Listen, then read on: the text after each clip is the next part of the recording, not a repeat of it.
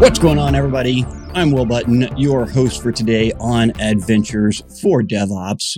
Joining me today as my co-host, Jillian Rowe. Hello. And special bonus today because we have not one, but two guests on the show. We have Hersh Tapadia and Adam Dahlgren from Allstacks. Gentlemen, how are you? Doing great. Good morning, afternoon. We're on the West Night. Coast right now. Good morning. Good night. Yeah, I'm on the western side of the U.S. as well. And then Jillian is in, you're in Qatar, right? Yep. One more month. Yeah. One more month. Right on. Hey folks, this is Charles Max Wood from Top End Devs, and lately I've been working on actually building out Top End Devs. If you're interested, you can go to topenddevs.com slash podcast and you can actually hear a little bit more about my story about why I'm doing what I'm doing with Top End Devs, why I changed it from uh, devchat.tv to Top End Devs.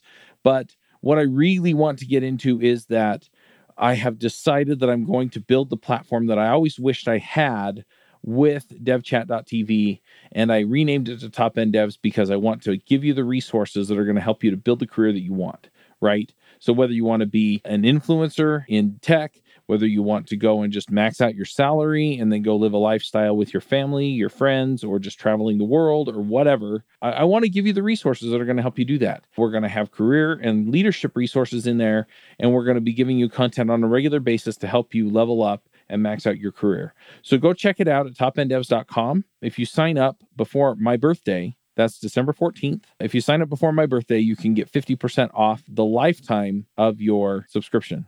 Once again, that's topenddevs.com. So when we were just before I hit the record button, Hersh, you said something that just really resonated with me.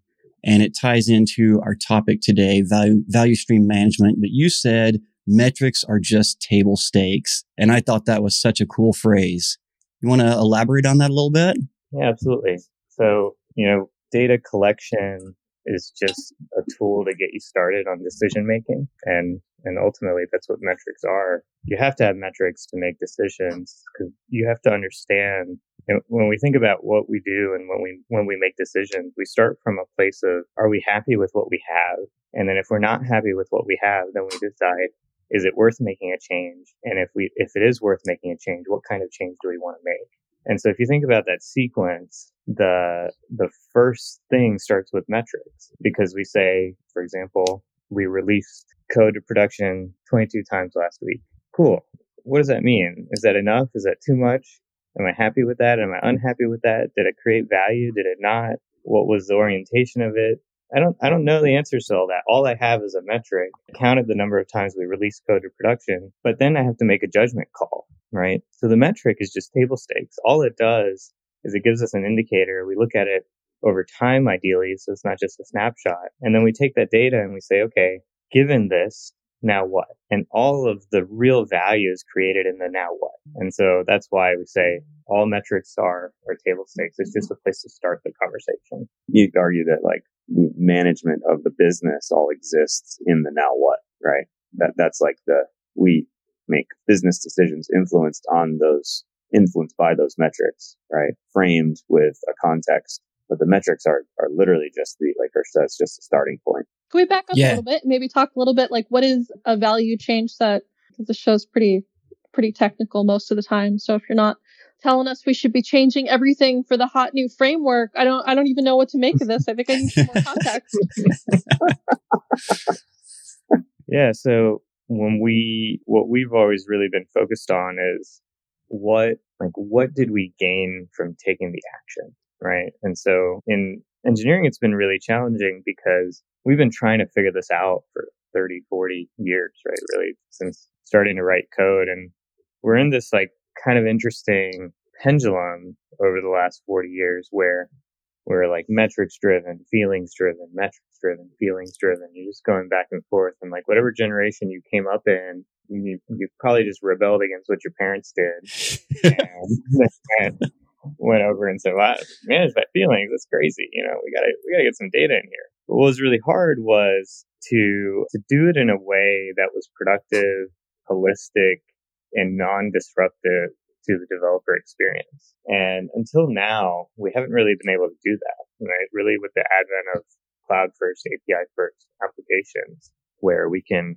gather really demographic level data, epidemiological level data, right? How, how is this organization running its processes? And are we, are we getting to high likelihood of success versus trying to just arbitrarily pick a threshold and say, you know, you need to take X to Y. Now that we're able to do that, we can then shift the conversation from how many lines of code did you write or how many deploys did you send to for this organization, what does success mean and how are we contributing to that success? So one of the things we see across like a lot of our customers at Allstacks, for example, is around the time they're instrumenting a tool like Allstacks, trying to get data around the engineering processes, they're also trying to set corporate objectives, OKRs, goal setting frameworks. And then they're coming in and they're trying to attribute how engineering participated in the goal setting and the goal attainment. And what's hard about that is like, it's not necessarily a direct line, right? So you gotta, you gotta, you gotta nest all this data together and link it in a way that allows you to, to draw these conclusions. So if, if we take that earlier comments that, you know, we deployed 22 times last week, the CEO is probably going to be like, okay, cool, man. I'm happy for you. But if you said we deployed 22 times last week and 10 of those deploys supported 40% of our upcoming sales pipeline, five of those deploys reduced bugs that contributed to last quarter's churn by 22%. And we made the application faster, which increased NPS and so on and so forth. All of a sudden you're, you're ascribing value, right? And if you had an OKR that says, you know, we want we want our, our, our customers to be net referrers of the product. We want them to be evangelists. Here are all the ways we supported that. You know, we made the app faster, less buggy, um, more responsive, more, more tightly oriented to their goals, easier to, to navigate. Now we're talking about how we're all contributing to the value that the business is trying to, trying to generate. So we're all doing it together. And so the metrics contribute to that, right? But it's all in that now what, right? We did deploy 22 times now what? What do we do? What do we accomplish with that? And that's the conversation that we're seeing change across the industry that, that really has never happened until recently. There's been attempts at it, right? But it's been challenging for a lot of kind of really low level tactical reasons. And now that we are at this place where metrics can be table stakes, we can evolve the conversation past that. We can evolve the conversation between data collection and really evolve the conversation to value creation. Cool. Yeah, that's one of the things that I've seen in some of the more successful teams that I've worked with, because for so many companies, engineering is a significant portion of the, the cost of operating that business. And as engineers, you know, we tend to geek out on, you know, servers and frameworks and code and libraries and things like that. And the more successful teams I've worked with actually do a really good job of translating that into, okay, so the customer who's using our site or our service, why do they care? And like when you can bridge those two, then I think you have a, a really powerful engineering team that's, that's able to understand the why behind what they're doing. Mm-hmm. I have this story. So when I was in college, I worked at IBM and I, I spent two years there and I just didn't understand what I was doing re- in relation to the goals of the business. And, you know, where I was at the time, I think it was the biggest IBM site in the world. It was like 10 or 15,000 employees. And I was in this group, this massive WebSphere division. And, you know, there were thousands of us and I would ask around and like, so what do we do? Right? Like, why do we, what's the point? Like, what are we trying to accomplish here? And I never what, really. What would you say you do here? Yeah, like I never. it was very like office space. that right? when people just tell you like, "Be quiet, you're going to ruin it for the rest of us." Right. and so I never, I never got an answer to this question. And I've met people since then, it's over ten years, who also worked in some form of that division. And I tell them the story, and they kind of laugh and they say, "Well, I, I think I could probably tell you." But no one actually like tells me, right? so uh, I still haven't figured it out. And so after my two stints there, I, I just I was like, I don't want to work here anymore, and I left. And I it, it was kind of interesting. They were like, "Why are you leaving?" And I was like, "I just I don't I don't exactly know, but like I I don't just don't find meaning in the work here." Yeah. And I went and, and took a hard ride into startups. But I've been reflecting on that story. And really what it comes down to is like, if you think about where we are in the economy right now, how hard it is to staff developers, how hard it is to retain them, how hard it is to compete for salary and benefits with the really big companies, and how liquid a lot of the big companies are with their stock compensation, where it's essentially like cash, right? So like this this ROI of going to do a startup to like be be a developer and get the big payout, the ROI is not as different as it used to be versus a big company, right? The the bet's not as meaningful, which means that the work has to be meaningful. Yeah. And that's something we can really, really win on. And if the work is meaningful, what does that mean? Like the person has to personally identify with the work they do day to day, but they also have to be able to identify that the work that they're doing has an impact on the organization they're involved in, right? They're not isolated. They're not just sitting there fixing forms, you know, on your, on your app and wondering like, does anyone ever fill out this form? Right. like they have to be able to say like, I shipped this, this work impacted the customer in this way. You know, it increased revenue, it increased satisfaction, it made someone's life better, right? In some measurable way. And I was a part of that. And what's cool about this data and, and what, like what we've been able to do with, with Allstack with our data model is we've been able to link all this together. So an engineer can say like, I shipped this, this feature. That feature was part of this OKR and we hit that OKR and allowed our company to do X. And that's just way more grounded in finding meaning in the work that you do. That is very cool. I don't think I've been involved in like any just straight up software engineering teams where the conversation has been that transparent. It's almost always been like I have to like really dig to find out like wait wait a minute, why are we doing this? Why are we doing this? and then, you know, and then I sort of get like the message at least two or three levels down. It's like somebody told the project manager and, you know, who told the team lead who told us and this kind of thing. So I think that's that's a very interesting way of uh of doing business and also trying to compete, I suppose. Do you think that helps you compete to keep developers Absolutely. and things around? Yeah. Oh yeah. Absolutely. And I think it's required. We're like, we're never, as a startup, to be able to compensate someone the way like Apple does. You know, we're not the most valuable company in the world. So you're inherently at a disadvantage, right? But Apple's also a very large company and the, the experience that you have at Apple is highly dependent on the organization you're in, the group you're in, the manager you have. And so, you know, it's, it's not this homogenous place, but what, what we've been able to do is provide access to our people either through the data or the, or literally access to the leadership for all of our employees and center them in that way. And I think if you don't do that as a company, even if you're a big company, you're not going to retain your people. Yeah. And you have so many options, right? In Raleigh, where I live, you can pretty much work for any company because they didn't used to be there, now they've open offices or everyone's happy to hire remote. So like, it doesn't matter. You can work for anyone. When you have so many choices, you have to find meaning. Yeah. And I think one of the things that really highlights that is there's like the running joke in tech of when people ask you, what do you do? And regardless what you do, a lot of us just default to the answer, oh, I work on computers. And, Mhm. you know, part of that's because it's sometimes it's really hard to explain what you do. But I think a bigger par- portion of that is just like you described that we're doing stuff, but we don't really know how it impacts anyone in the world, if it impacts anyone in the world. Mm-hmm. Exactly. And, and if you can't even explain it, right? Like if, if I don't know, if I can't tell myself how the work I'm doing impacts anyone in the world, like the rest of the business probably can't figure that out either, right? Even your colleagues can't figure it out. And so then you're disconnected. And then when you're disconnected, now it's like engineering and the rest of the company are on these like parallel railroad tracks that occasionally stop at the same station. And we're hoping that like you're roughly on the same route, right? And that's not a good place to be, right? We all want to be on the same train. And so if you think about what you said, right? Like I work on computers, I write mm-hmm. code or I, I test product or whatever versus like I help someone solve this problem.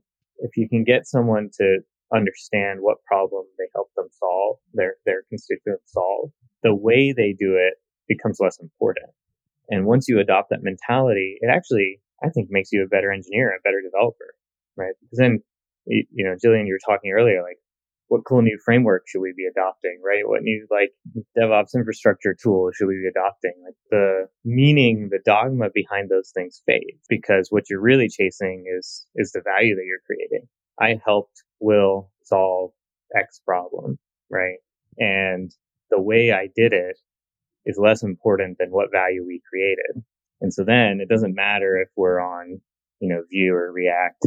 What matters is did the customer get the value? I think what's interesting on this is like the, the, you know, the very human approach to it. You bring the data in, but there is this, this very kind of humanist approach in the way we think about it. And it's great culturally and it's great for developing people, but it's actually really great for the business, right? Like, going back to that, like it's really, really useful for the business to know here are the top priorities that we have as a, as an executive team, division by division, right? The things that our stakeholders are demanding from us. And then what is directly being worked on at what rate, contributed by whom, and to be able to draw a line all the way into that because there's then much more direct ownership over it. And there's a much quicker, the, feedback loop is faster, right? The, the dopamine hits of we did this together, right? We are getting better together.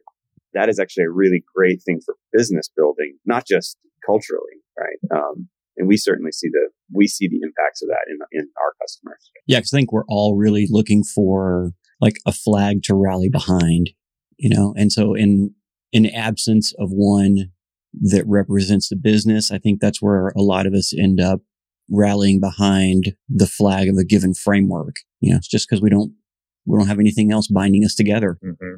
Yeah, everyone's looking for for a community, right? Yeah, yeah. So do you find that this yeah that's this approach resonates more with larger enterprises or startups or a mix of in between? I think it it resonates at the high level. It resonates all over, right? But mm-hmm. pragmatically, practically, what you see is there's there's what we call the dining table problem, right? We all fit around the table and we can just look up and connect with the person on the other side of the table. It becomes harder to extract yourself out of that situation and look down at it and say like, you know, are we all marching together? Are we all moving in the same direction? Like the problem's not as salient in that moment. But what we see is like the first time you split that one team into two teams and put an engineering manager there uh, between the VP of engineering and CTO and and the developers, all of a sudden we're playing telephone. We start to feel disconnected. We start to look for other ways to maintain that, that social network, that community. And when we get there, you know, the, the instinct is, oh, like, well, we need data. You know, we're, we're trying to look for outliers. We're trying to like wrangle those outliers and, and manage it that way. But that's, that kind of becomes the end game, right? Managing the metrics becomes the end game. Right. And then you lose sight of what was the mission, what was the purpose. So there's definitely this flip. We we kind of see it happen typically around 25, 30 developers. You got like two teams, two two kind of middle management layers. We call them moms, managers with managers, and then and then your senior leadership. And at that point, it becomes harder for, say, your head of product to figure out like who's my counterpart, who do I talk to, how do I how do I understand what I need to do to help or what I can be working on or so on and so forth. And, and then you start to lose agency, right? You become really reactive and say, oh, the, the release is going to be late. I'm reacting to that rather than, oh, the release is trending late. We're not happy about that. What can I do to maybe manage scope? What can, you know, you do to clear out some of the way and we can work together to, to shape the outcome that we want. It's sort of like a little bit of organizational complexity and technology complexity too, but organizational complexity that once you've seen it enough times, you're like, oh yeah, this group, they're generally around the size we're just talking about, but they kind of exhibit very specific characteristics where you're like, yep, they're here. They, they are having a hard time on these kind of problem sets. And now this approach will click in very well if you get the buy-in. I would imagine it would be much more difficult to get that kind of buy-in on enterprise because enterprise companies are, uh, you know, generally much bigger and there's many more layers of abstractions between the worker bees, I suppose, and the not. Have you guys found that, or is it, you know, I guess It's- people who are drawn to you probably aren't quite so much like that as well. we we find that it's generally fairly easy the larger the company is to get the buy-in to the concept, right? Because they feel disconnected. They know they're disconnected. They know they're very siloed, right? It- It's like kind of a accepted problem in enterprise. What what we have to help them see is you can't try to force everybody onto a single process as the solution. You can't force people to work in ways that are anathema to the to the ways they like to work. You can't try to like, you know, use a blunt instrument to solve these problems. And so what's different for us, like, is, you know, we, we talked about this earlier at the beginning where you, know, you have to be iterative and agile in how you do this work. You can't do a full year of change management to then start solving the problem, which is what a lot of the old school, like value stream management providers would do. And so what we try to show is like, let's get wired up, see what's true. We'll do that very quickly because for, for us with Allstacks, it's like a couple API tokens, some data processes, processes. You don't make any changes. And then once you see what's true, we say, okay, are we happy with this? Right? Going back to the, the original comment, given this data, what do we, now what? It's like, okay, given this cycle time, are we happy with it? We like that it took two weeks to, to fix the bug or do we wish it was a week? You know, are we fine with it? Whatever. And so then you identify like critical friction points and you just work on those. And those could be different in different teams, but the collective action across these different teams starts to create these incremental gains. And it then becomes like a, it's like an index fund, right? Seven percent compound interest every year. You're wealthy, right? And so that's, that's the goal, right? We'll, we'll find all your wait states where things are just idle and people are just waiting. Let's cut those out, right? Find out where something is taking a little bit longer than you want it to and figure out what the root of that friction is and, and start to change it. And then really start to radiate that information out of the organization so that engineering can advocate for itself. I'm not saying, oh, this, this, this is a thing that happens. It's here are the inputs. Here's what threw us off track. Here's what's changing and how fast it's changing so that I can tell you how confident I am in the statements I'm making, right? This, this release, this, this feature we're trying to ship, this epic that we're working on, it's, it's trending late today, but every day it's getting a little bit earlier and it's a little bit faster getting earlier. That's a much more confident statement than, yeah, this thing's on time, but like, by the way, it's been getting a day later every day. You know. yeah, it's green, but it may not be green in a week, right? Like those things are, are the types of things you can, once you radiate those out, now you get the tools to say like, Hey, I'm a, I'm a participating member of this.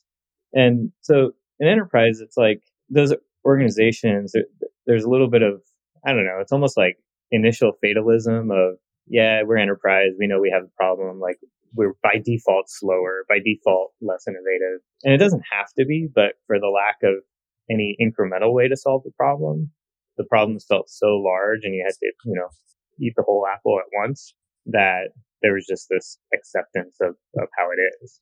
And so presenting them this new way to solve these problems is not really new, but it's accessible in a way that wasn't ever accessible before. It's just more tractable, right? It, yeah. it Yeah. creates the opportunity to be successful. Yeah. That whole the the ability to uh, it's amazing to me how it resonates with our customer base. Like, just come in, turn the lights on. Let's not spend a ton of time divining whether or not we're certain thing is good or bad, and try to make all these plans about what are we going to change. Let's just like let's just get the data, flip it on because we can do it fast and easy and without a lot of overhead. And then from there, it's just like, oh, okay. I assumed this thing over here kind of sucked and I thought this was on track. That may or may not be, both of those may or may not be true. And we will confirm or, you know, let you know, yeah, you were completely wrong about this. but that's like, that's a pretty interesting, you know, it's novel information and it feels really satisfying to our stake, you know, to our customer stakeholders to get in and be like, all right, this is, I, I'm in a new, I'm in, kind of in a new house here. Like this is, this is a new place for me to operate. And because it's fast and easy and smooth, then they're like, oh, well, then the human part comes in. They're like, I've got stakeholders who also deserve to have this fast and easy and smooth way of knowing what's the state of affairs. Are we kind of in within our tolerances? Are we trending better? Are we trending poorly? Right. And then that's a little bit of that. It starts to snowball a little bit and it's, but it's very human. It's very much like these, these people. There's a lot of overhead that goes into providing your TPS reports about how things are going and gathering all of your data to do your spreadsheet jockeying metrics that will go out of date the next day. And that's toilsome. So take away the toilsome stuff, turn the lights on, and then have a good, honest way of looking at your system that you're, that you're trying to make better. Eh, you know, use the data, use the data eh, easily and quickly, and then make it better as a group of humans. Shape, shape what you're going to, to do, your own outcomes. I love the fact that we're not even 30 minutes into this and you've already dropped two office space references. I'm known, I'm known for that. That's awesome. I drop them every once in a while, but Jillian's never seen the movie and our other co-host, John, Jonathan hasn't either. So Oh gosh. I feel like I'm out here doing, you know, stand up routine really for one. Watch it at this point. Though. I'm missing like I'm missing a lot of context sometimes in these conversations. Hey, if you've if you've felt under indexed in previous episodes um, on those, like I'm, I'm just going to try to help try to help you like kind of catch up to your waterline here. So, thank you, I appreciate it. So, is there a way to like if you decide to go down this path or you want to go down this path? Is there a way to gauge how long it takes before you start seeing value from it? So what's cool is we pull all your historical data right away. And so from day one, you can start identifying the, the bottlenecks, the process issues, whatever problem you want to solve right away. Our, our models train on your history. So you get forecasting right away. You get anomaly detecting right away. And so day one, you come in and you automatically have a list of list of things that you can start working on. And then because everything's tracked over time, you can start to see the improvements immediately. And so what we've seen across our customer base is three really interesting stats is in, in the last 12 months across our entire customer base, we saw an average decrease in cycle time by 7%, increase in velocity by 11% for stories, and then a 37% increase in pull request velocity. And so people were able to do this is kind of like my mantra in the team is like, let's do smaller things faster. And that's kind of something we've been able to push on all of our customers. It's just smaller chunks, more often, more frequently. And when we do that, it lowers the stakes for all the work we do, which means we can be more iterative, fail faster, and be more successful on the whole in the long run. So we typically see customers see value within the first quarter and and then ongoing from then on out. The key thing though, Will, is that your problems are going to change, right? Because let's say you have some process you want to improve, right? And you improve it from here to here. Well, once it's here, it may not be the most important thing to work on anymore. We've gotten to a level of, okay, the now what is we're happy with it now. Yeah. Right? It's on. So what's the next biggest thing, right? It might be something else. We're working on code review issues. Turns out we've gotten to a place where we're pretty satisfied with code review. What we're really worried about right now is, is burnout. Too many people working nights and weekends. Let's work on that problem, right? And what we want to do is we, we flex with you, right? The data's all there. It's at your fingertips.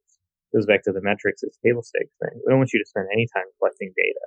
What we want you to do is, is looking for places to take action. And so maybe that first quarter is all focused on cutting out wait states. So the next quarter is focused on something else entirely. How do we help our junior devs ramp faster? You know, how do we manage burnout? How do we make sure that when we, you know, when we slipstream stuff into the sprint, we actually know what it's allocated towards. So it's not just this like black hole of a bunch of stories we completed, but we don't know why, right? There's, gotcha. there's a whole bunch of facets of the organization and we're there to help you improve along every one of them. It's like there's always a, there should be a higher quality problem to get onto, right? And so we don't want, we don't want you to be things to be static and that you just chip away at the exact same thing for years. That, that's not progress actually. Right? Right. Progress is, progress is I isolated and removed this impediment and I'm on to the next bigger, more important thing for the business. And yeah, it's going to be a problem, but uh, again, you, you know, I, I think about it like that, that feeling of like, okay, I, I know exactly what's in front of me because I do have the data. I also have a team that I know is getting better.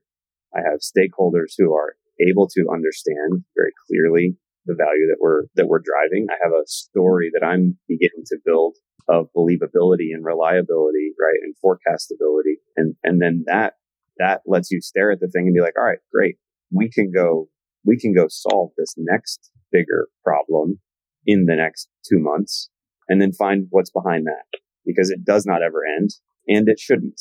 And I think too often people think about it like, oh yeah, get get your metrics and then find your problem and solve it and then like okay great where where are you arriving to yeah check the box and move on yeah. more right and, so. and is it even appropriate for your organization Hi, this is Charles Max Wood from Top End Devs, and lately I've been coaching some people on starting some podcasts and in some cases just taking their career to the next level. You know, whether you're beginner going to intermediate, intermediate going to advanced, whether you're trying to get noticed in the community or go freelance, I've been helping these folks figure out how to get in front of people, how to build relationships, and how to build their careers and max out and, and just go to the next level.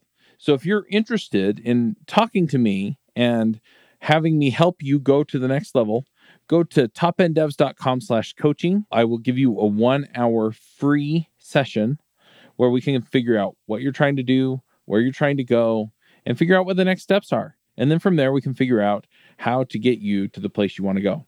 So once again, that's topenddevs.com slash coaching. Yeah. I, was, I was talking to a company and they primarily worked with like really old school traditional industries as their customers. And they were like, we want to be a CI CD shop. And they were deploying, you know, multiple times a week, new features, shipping them out. And the product marketing org was like getting blown up by the customers because they couldn't train their users fast enough. They're like, stop changing the product. Stop changing the product. we just got them. We just got them used to this. And stop changing the product. And they were like, if you if you change the product again before the end of the next quarter, like we're canceling. That's that's what they that's what they told us because it was, it, you know these were organizations where it was a lot of like in person manual training. Mm-hmm get their get their customers on board, and they just couldn't keep up. they were like in the field, you know, so it's not like you could even get the people into one place. And so they'd be like out on a farm somewhere trying to use the product and like this doesn't look like what it used to be. And I just drove two hours through Nebraska to like get to this field, and now I like I can't use it. Right? it's like so this is this this realization that like, well, what's what's appropriate for some B two C SaaS app may not be appropriate for this ag tech thing that that you know, is selling to farmhands. And so I would pay money to, to, hear that conversation. Like to hear like somebody trying to explain to the software engineers, like, listen, no, you can't change this because when yeah. these guys go out and see the cows in Nebraska, like they can't have it be different. That must have been so interesting. I would, it, I really would have paid to hear that. It's fascinating, right? And so, so like for those organizations, they're like, well, we, we still want to be able to have like a very high rate of shipping feature, but it's getting collected in this release that only goes out once a quarter. And so what they had to do was they were like, well, our cycle time is not actually like three months for the first ship, first feature we shipped in, in January Q1.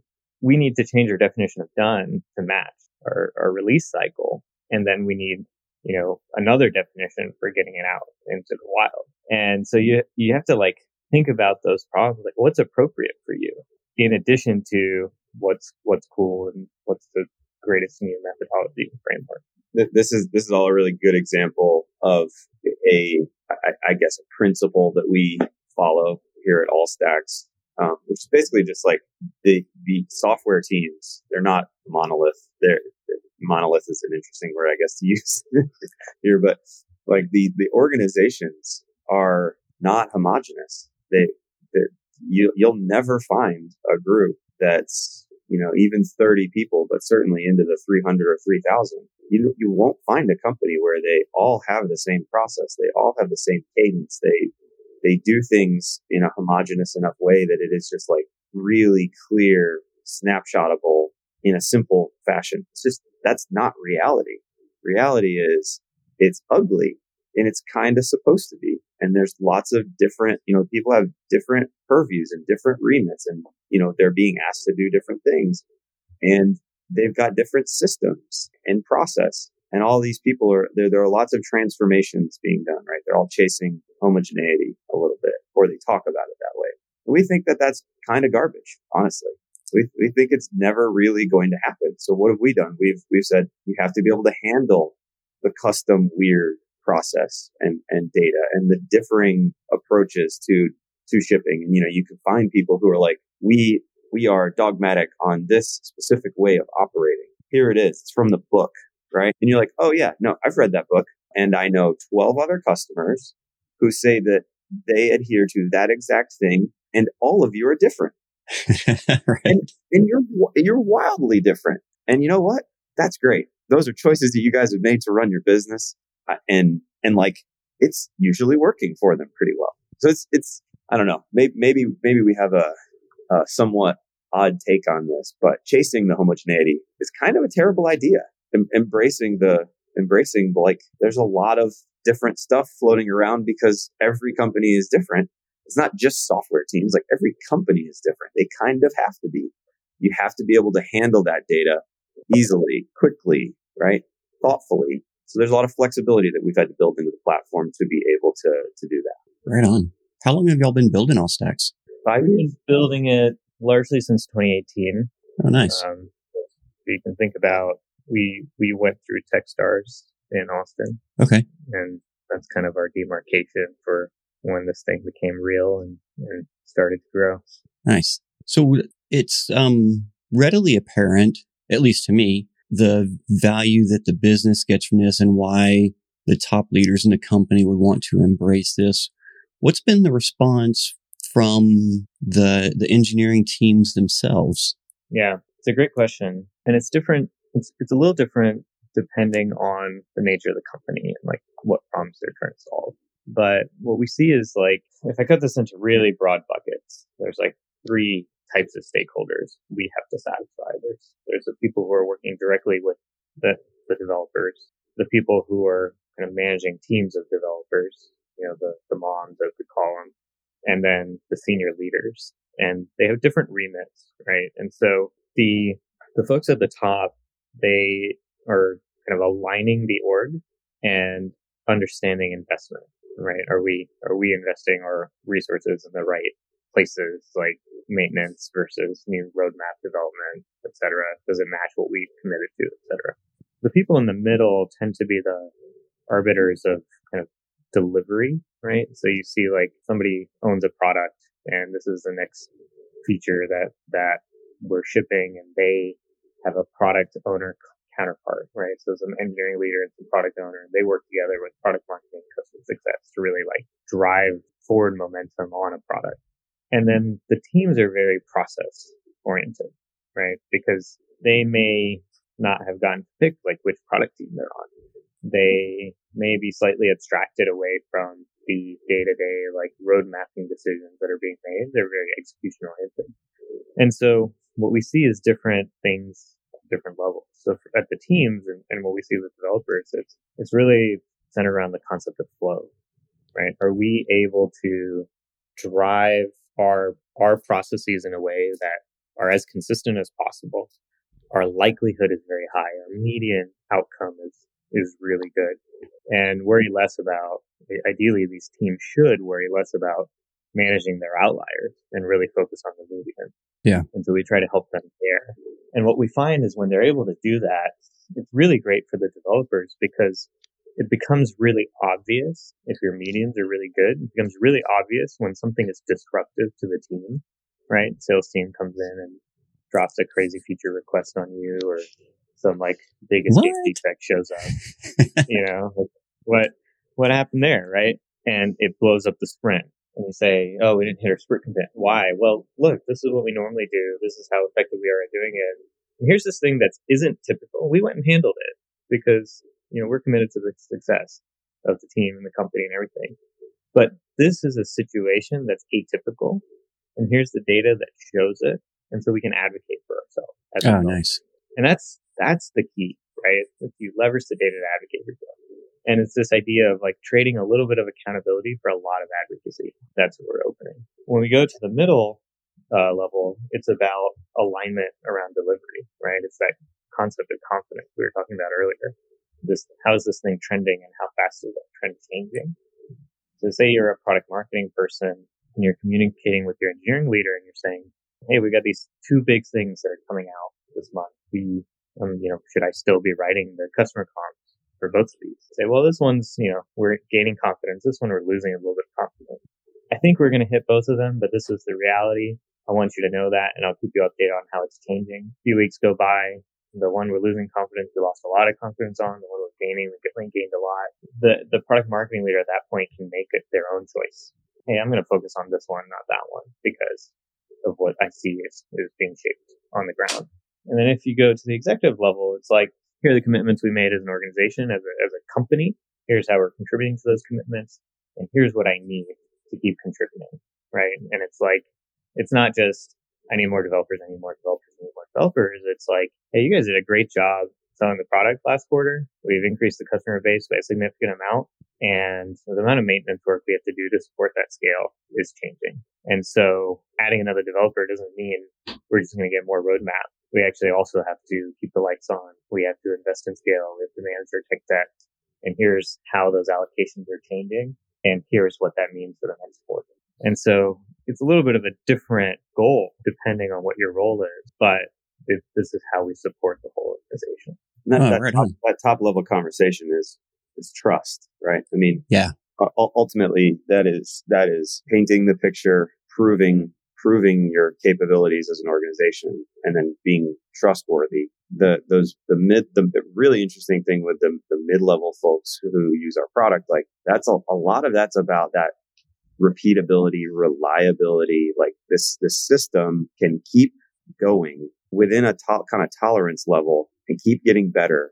And that allows the senior executives to paint that picture of trust and, and believability, you know, broadly to all the stakeholders there's a there's a lot of interplay there between between those levels, and we find ourselves very useful to our customers in, in helping build that story. And, and again, it's a very human thing.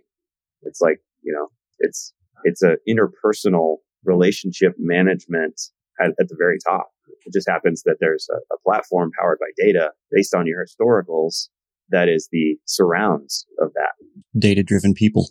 I'm really wondering if you guys have any kind of uh, interesting stories about talking to teams of developers because, you know, I'm hearing you guys talk and I'm thinking that this would go so well with some engineering teams that I've worked with and go really, really poorly with others because I know there are some teams that I've talked to, like especially more on like the data science side of things where it tends to be what I think of as more product driven, whereas and just sort of straight up software engineering, I tend to be working with a lot of teams who deeply care about the tech itself. And you can even explain to them things like, listen, we're not even looking for this thing in the lab. We don't, we don't actually care about it. And they're like, no, but we need to have it because that will make the software complete or, you know, like just, just something that doesn't actually matter from a business, pers- um, from like a business or kind of product perspective, but matters from kind of a software engineering perspective.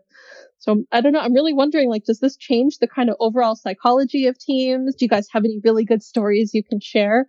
Any juicy gossip for me? you know, I, I think what it, it's less about changing the psychology and more about communicating a expected behavior.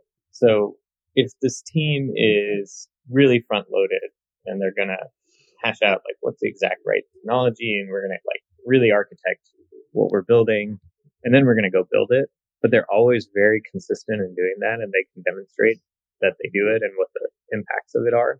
Then what they are is predictable. And if you're predictable, you can be planned around. And if you can be planned around, you can manage expectations. And when you can manage expectations, you build trust.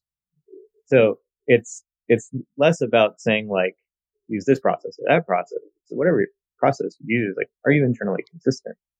The hardest thing is when, you know, somebody's hot one week and cold the next week, right? And they want to over architect on this thing and then this other thing. They're like, yeah, let's just ship it however it is, right? And you're just like, you don't know what to expect. Like, what, what do we, what do we do with this? So I think that's interesting. Eh, you know, what, what we often find is generally people are really well intentioned, but what they don't know often is who's carrying what weight. And so, for example, like a really simple example we see a lot of times is around code review, where let's say you have a, a team of, of five developers, all of them may be doing code review, but it might be that like one of the five is doing 80% of the code review and the other four are doing 20% of the code review across all of that, right? And you're able to just show that because nobody thinks they're, they're, everybody's like, well, I'm, I'm, you know, I'm participating. I'm, I'm reviewing some code. I'm doing some stuff, trying to be a team player, right? right. But since everybody has that intention, nobody's putting their arm up and saying like, well, I'm doing way more, right? Because they're not trying to make that statement. They don't feel, you know, persecuted in that way. But when you show it to the team, they say, Hey, guys, like, you guys are all doing one a week. This guy's doing eight. If all of you could do two a week, right? Well, now we've just taken three off this person and the load's balanced a little bit. Doesn't impact any of your days all that much, but now your whole team's faster as a result. And so it's this like eye opening kind of moment. The other thing that's really fun for me to look at is like, you know, we say like cycle time and story points, right? Like story points don't measure time, they measure complexity. Although, you know, our data shows that like R squared of 0.99 correlation to time. More story points tend to be, tend to take longer. Makes sense, right? More complex things often take longer. But what we see is in a lot of our data, you'll look at the outcomes of like, let's say you have, you know, eight definitions, one, two, three, four, five, six, seven, eight, and you look at it and you're like, your ones to your threes have the same outcomes. Your, you know, your fours and fives look the same and your six through eights look the same. What if we just had small, medium, and large? Because I bet the time that you spent arguing over something, whether something four or five, probably was solved, you know, would, would have encompassed the time that it actually took differently. Let's, let's just call this a medium and let's just go to work. There's a little bit of magic in that too. Like uh, in being able to say, oh gosh, like we devised a, a way of, of sizing our stuff that we thought was really smart. But then we looked at it and we said, actually, this is overblown because yeah, everything is either small it's a day, medium, three or four days, or big, and it takes a, an entire sprint.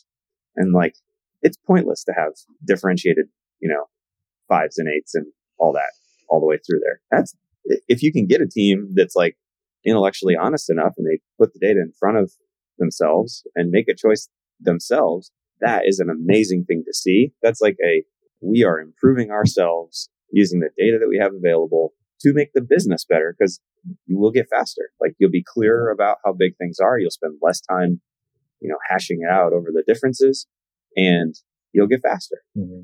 And eventually you might actually realize that that medium actually needs two definitions and then you can split it again, but practice it for a while. Right. It's, it's an example of, you know, just the, the fluidity with which like a, a team can kind of operate, you know, in, in, in the data, in the platform how you get onto a thing, you understand it better, you make some decisions, you follow it for a while. It either blows up in your face or gets a lot gets a lot better and goes away and you're on to you know you're you're on to the next the next problem.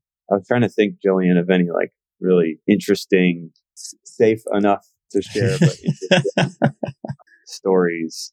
I think there are some definitely some archetypes that we that we see we encounter, you know, in in these teams there's there there are a lot of there's a lot of like software executives who they'll like weirdly swoop in and like fly through tickets in Jira and just like see what see what sticks out to them and then ask for a lot of updates on that stuff. Like you can we'll go in and we'll see that that's happening in in some organizations that would want to start using us and you can you can kind of tell that they're trying they're trying to do right by the team and do their own inspection. And the swirl that that can cause is is pretty broad. And so like that's that's a that's like a, a person who's like earnestly usually usually earnestly trying to understand what the people are doing and like taking it upon themselves to get into get into the stuff flying through some pr comments and you know looking through the tickets and just trying to like get their hands around it. It's there's it's a like lot of time being wasted in in big companies of people trying to do that with, and it's not helping them at all. Um, so yeah. like, we love to help solve that for them. Hey, let's just build you the portfolio that is aligned to your specific goals, broken down by team, showing you the traction, showing you the forecasts, the risks, all that. the helicopter managers. Yeah. I mean, they're they're trying. You know, yeah. they really are usually. They're, they're um, trying to um, find some signal, right? Like what's going yeah. off the rails. But then it becomes a rabbit hole where they're like, I don't know what these 20 tickets are, but I, I, I remember hearing about this one, so I'm going to like laser into it, right? and you start asking all these questions. And then you're like, you know, the team's like, why is, why is this person so like, you know, myopic here and like beating us up over this? And what they're actually trying to figure out is like this higher level problem, but they can't help themselves, right? Because a lot of these right. folks, you know, they were, they were technical. They were, you know, formally trained in engineering. They you know, grew through the ranks. Like VP of engineering is a really interesting role because it's largely a non-MBA role, right? As opposed to a lot of other, other kind of VP level uh, roles in companies. And so you usually rose through the ranks and you participated in every level of running an engineering organization. So you're very intimately familiar with how a lot of these things work in theory. You might not know how it works anymore because your organization has grown and you've left that, that stage behind, but you mm-hmm. feel like you know how to help and you're a pretty smart person. So you try to dive in into what you're doing. Like, I'm a, I'm a servant leader. I'm unblocking everybody. You know, I'm, I'm doing my best. And really what you need is, is a level of information that this heretofore has not been accessible to you. I think another, another kind of type that we see maybe a little bit of the opposite. You'll see a lot of the first time manager, director who is hungry to learn and be great for their team and is often like just drowning in work, in overhead, in, in complexity in their role, right? M- managing for the first time a lot of these, these individual contributors, managing relationships in and amongst the, their peers at their level and then, and managing upward. And these folks need a lot of help. They, they kind of need to know like some things got your back, right? There's a way to eliminate some of the noise to collect the data really, really quickly, easily, a way to start telling stories using using data, right? These are folks that we we can spot them very very quickly, and we can also help them very quickly, and that's that's a really satisfying thing to us. But there are just so many of these sort of first time, or you know, maybe not maybe not first time, but like in the role they're in, it's there's weight to it, and they're not kind of formally trained necessarily in the in the management of the people and then they're also at the same time, they're trying to, they're hoping to aspirationally, they're, they're like helping make the business better, right? They're getting more aligned to the business. They're doing the things to, to have the conversations with the, the leadership teams. It's just, it's really hard stuff. So getting, getting involved in, in removing some overhead for them, even, um, quick time, quick time to value, right? On some answers. They just, they're hungry for that and they, they, they're really satisfied when you bring them clarity. So we see that in spades uh, in, in companies right now.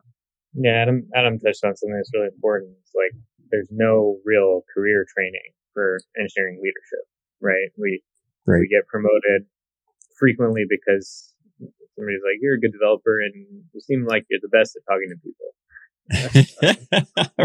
Like, okay, and, and, and then you couple that with this sense in, in a lot of organizations where the only way you can stay relevant in the company, the only way you can increase your pay, the only way you can you can grow is to move into a management role, right? They don't have that parallel architecture track or senior principal engineer track that that is uh, consistent, and so people either feel forced into it or or feel like that's their only option, and so they they take that road. They get no support, they get no training, and then all of a sudden they're being asked to report on like how's the team doing? You're like, I don't know. Here's a here's a list of data, right? Like they're fine. they're fine. It'll be yeah, fine. You, you get these two. We, we see these two archetypes all the time, right? It's this nebulous, you know, yeah, it's going pretty well. Or you get this like, here's a 10 page list of metrics that I compiled. I don't know which ones matter, but like I heard data is good. So here you go. Right. we we, yeah, we really work like- really hard to help people escape those, right? And, and like one of the things we do is actually we we embed ourselves in the places where where they're already communicating with their peers. So we'll create like a shared Slack channel or create a we'll, we'll get into their their workflow. And so if they have questions, it's ah, you know a common thing that customers will do. Like, we're we're trying to improve X, or I'm trying to make a case to hire more people to do this, or we need to make an investment here. I think the data, if I could put this data together in this way, uh, I'll be able to answer that question. But I'm wondering if you have other customers that have had similar questions and what did they do? Right. And we become the sounding board for that. That says like, well, you know, here's what we've seen in the past. Here's what's been successful. Try looking at the data in this way. And we can coach them through those decision processes. I really like that. Um, it seems like you guys have adopted or developed a kind of, I suppose, system of making decisions and communicating that kind of like removes, uh, you know, removes like angst and blame, which is something that I think, especially in like engineering teams with newer people, especially like when they don't always know what they're doing and how that relates to the business, some of them get really kind of paralyzed by fear of I'm going to screw something yeah. up or I'm going to break something and it's going to be terrible. And if you just kind of have the system in place of hey, we're all just doing this stuff and this is kind of what we want to happen at the end of it. But maybe we'll look at it and decide that we really want for it to be this other thing. And that's just kind of an open and transparent conversation. It seems like it could remove a lot of the potential mental health days that need to be taken from, uh, you know, the, the ramifications. Of, yeah. Up. Yeah. The ramifications of the fear and uncertainty for the business, again, are very bad. Like, like a very big problem and small ways to be more transparent and, and thoughtful, more human, right? On like, we're, we're centered on a problem for a business. We have all the data. We can be clear about where we're going. That does let people, it's like a relief valve a little bit, you know, specifically on that fear and uncertainty. And we think that is a building block for more repeatable, more reliable delivery for the end users, for the customers, for the, the business stakeholders. Well, sounds very cool. And I'll bet you guys get to deal with uh, kind of a lot of interesting problems and get insight into a lot of different businesses. Is there any like particular industry that you tend to work most in? Like B2B SaaS or uh, you mentioned agriculture earlier or anything like that? Or is it really across the board? It's pretty broad, especially with kind of the, the broad digital transformation trends in the industry. You know, we, we see a lot of B2B SaaS technology companies and kind of the mid market, a lot of like pre IPO companies or post IPO companies, you'll see a lot. And a lot of Fortune 1000 type orgs. One thing that's interesting is if you, if you think about the provenance of certain types of companies and, and kind of where they came from and how data driven their founders or leadership might be from a different function, like, you know, like financial services, it's always really interesting. Right? They're often led by very accounting or spreadsheet driven folks. And they've largely been able to get the rest of the business to that data driven place. Um, and so there's a lot of appetite in those types of companies to have engineering kind of participating in similar ways to what the rest of the rest of the functional leaders are, are also doing. And so we see a lot there. E-commerce and retail tends to be another pretty, pretty heavy hitting sector for us. But largely it's just like, you know, that everybody talks about every company as a software company. I mean, our largest customers aren't customers that you would look at and be like, oh, it's a software company, right? But they are. And they have these massive technology organizations and they're betting the farm on their ability to, to ship software. Right on. Anything else we should talk about? Allstacks.com. Check us out. There we go. Yes, that's a, a good point. If uh, people do want to learn more obviously allstacks.com. Uh, any other ways for them to get a hold of y'all? Turns out I'm the only person on the internet with my name. So that is like a superpower. It's, yeah. it's pretty awesome. If you Google me, it's all me. I'm the only one on LinkedIn. That's me. Um, message me. My email address is there. My Twitter handle's the same. Literally everything. Very easy to find. Nice. Um, so happy to chat. Happy to help. The one thing we tell everyone is we're going to try to help you no matter what, whether that's in relation to Allstacks or not. If you have a question, reach out. We'll do what we can, even if it means we'll point you to something else. But we're here to help first and foremost. Right on. Nice. All right. Really um, appreciate you guys taking the time. Yeah, no, this has been a great conversation. I've enjoyed it. Thank you guys for showing up and uh, and having a chat. Hey, folks, if you love this podcast and would like to support the show, or if you wish you could listen without the sponsorship messages, then you're in luck. We're setting up new premium podcast feeds where you can get all of the episodes released after Christmas 2020 without the ads. Signing up will help us pay for editing and production, and you can go sign up at devchat.tv slash premium. So one thing I failed to mention before we recorded is we do picks at the end of every episode. and it can be uh, something tech related, something non tech related, just something to share with anyone who's made it to the end of the podcast. Jillian, have you got a pick for us this week? I do. When we were talking in the conversation earlier, it reminded me of one of my favorite books that uh, that's called The Social Conquest of the Earth by Edward Wilson. I, I just had to look up the author name while we were talking because I couldn't remember his name.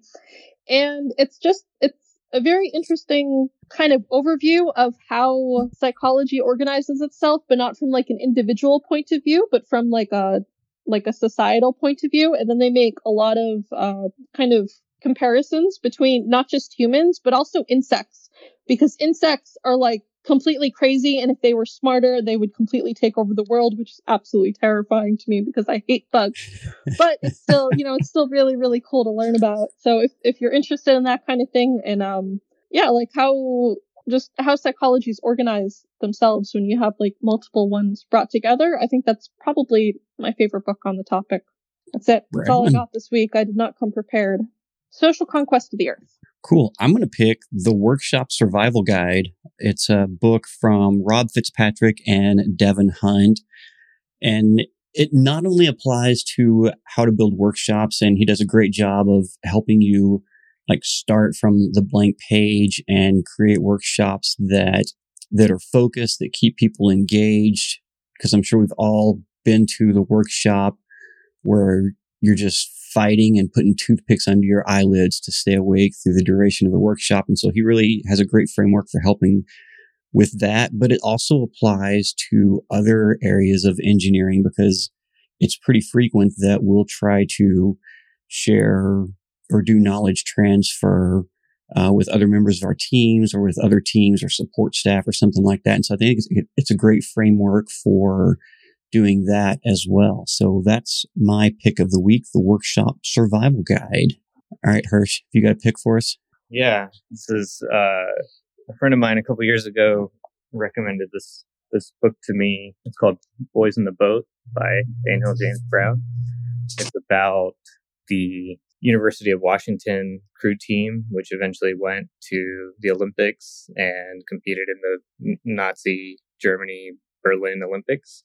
And it's like, you ever read like Devil in the White City, which is probably the most popular in the genre of like two historical stories that eventually intersect? It, it's kind of like that. I really love it because it's about team formation and not, not to totally spoil it, but TLDR, like you put the nine physically strongest rowers in the boat and it turns out to be the slowest boat. You put the team that gels and comes together that's not necessarily the strongest, but they're the most compatible. They have the most similar ethos, work style, etc. And you get them working together, and they're the fastest boat, right? And I think about that all the time. The nuances of that, how like deep the coach had to go to really understand each human on their team to figure out what was the construct around the team that made them successful. How did their personalities gel? How did their their goals align to be successful? And it's the journey of like learning that, constructing that, developing that to ultimately go, go win the gold medal in 1936.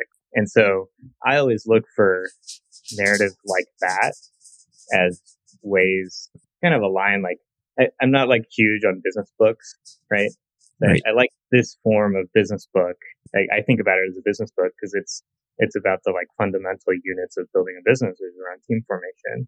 And it's a lot more fun to read at the same time. So a friend of mine gave it to me, love reading it. I recommend it all the time.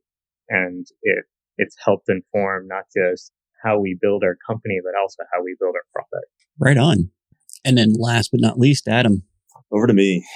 Yeah, I'll go with not a book, but someone to follow and read. So Geoffrey Moore over at Wildcat Venture Partners and author, most commonly known for uh, you know Crossing the Chasm and some other books. I, I just caught this morning that he, they're they're an investor of ours as well, and it's you know someone that I follow pretty closely on LinkedIn, and he posted this morning a, a new like article. It's pretty short, but basically framing out his thoughts on four kind of looming mega trends over the next decade. And I, I you know, I, I think I think it's pretty fascinating. His his four points were in terms of trends, depleting the digital surplus, which is, is worth a little read in and of itself. Next generation containment of inflation. So this is, it's business and technology and, and like macro trends altogether. The return of hard tech and then onshoring of, of critical manufacturing as things that are going to really change the, the landscape and how we even think about like companies and investment and, and software generally. So I won't, I won't spoil it all, but, but worth a look. Right on. That sounds awesome. Cool. And so that's a wrap. Thank you again for joining us. It's been a great conversation. And thanks everyone for listening. And we'll see y'all next week. Thank you. Thank you. Take care. Bye.